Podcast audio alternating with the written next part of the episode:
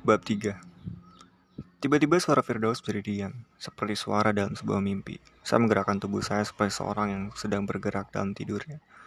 Apa yang di bawah saya bukanlah sebuah tempat tidur, tapi sesuatu yang padat seperti tanah dan dingin seperti tanah. Rasa dingin yang tidak mencapai tubuh saya. Itu dinginnya laut di dalam sebuah mimpi. Saya berenang di airnya. Saya telanjang dan tak pandai berenang. Tapi saya tidak merasakan dinginnya.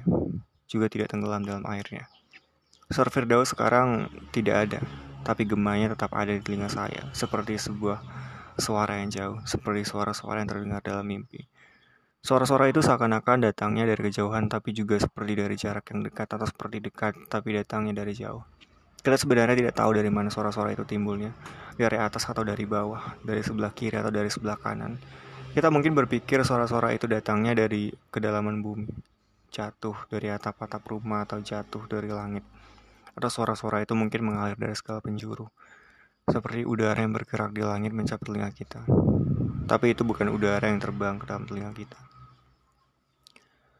Perempuan yang sedang duduk di lantai di depan saya adalah seorang perempuan yang nyata. Suara yang mengisi telinga saya dengan bunyinya menggema di dalam sel yang jendela dan pintunya tertutup rapat itu adalah suara yang nyata. Dan jelas saya dalam keadaan bangun sebab tiba-tiba Pintu didorong sampai terbuka, tampak beberapa petugas kepolisian yang bersenjata. Mereka mengelilingi Firdaus dalam suatu lingkaran dan saya dengar seorang di antara mereka berkata, Mari kita berangkat, waktumu sudah tiba.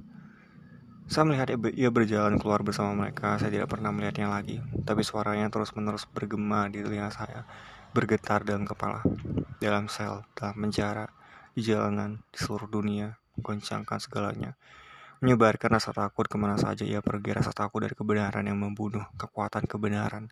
Sama liar sama sederhananya dan sama ditakuti deh seperti maut. Tetapi polos dan lembut seperti anak kecil yang belum belajar berdusta.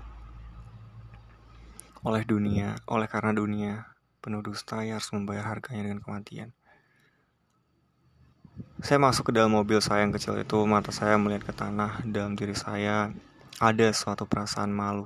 Saya malu kepada diri sendiri, kepada kehidupan saya, kepada restu saya, dan kepada kebohongan-kebohongan saya. Jalanan penuh dengan kesibukan orang sekitarnya, penuh dengan surat-surat kabar yang tergantung di kios, serta berita utama mereka yang menyolok pada setiap langkah ke mana pun saya pergi, saya dapat melihat kebohongan-kebohongan itu. Saya dapat ikuti kemunafikan sibuk di sekeliling saya injakan kaki pada pedal gas seperti dalam keadaan terburu-buru untuk berlari ke seluruh dunia ini, untuk menginjak-injaknya supaya keluar semuanya. Tapi saat berikutnya, dengan cepat saya angkat kaki saya dan menginjak pedal rem sekuat tenaga dan mobil pun berhenti. Dan pada saat itu, saya menyadari bahwa Firdaus memiliki lebih banyak keberanian daripada saya.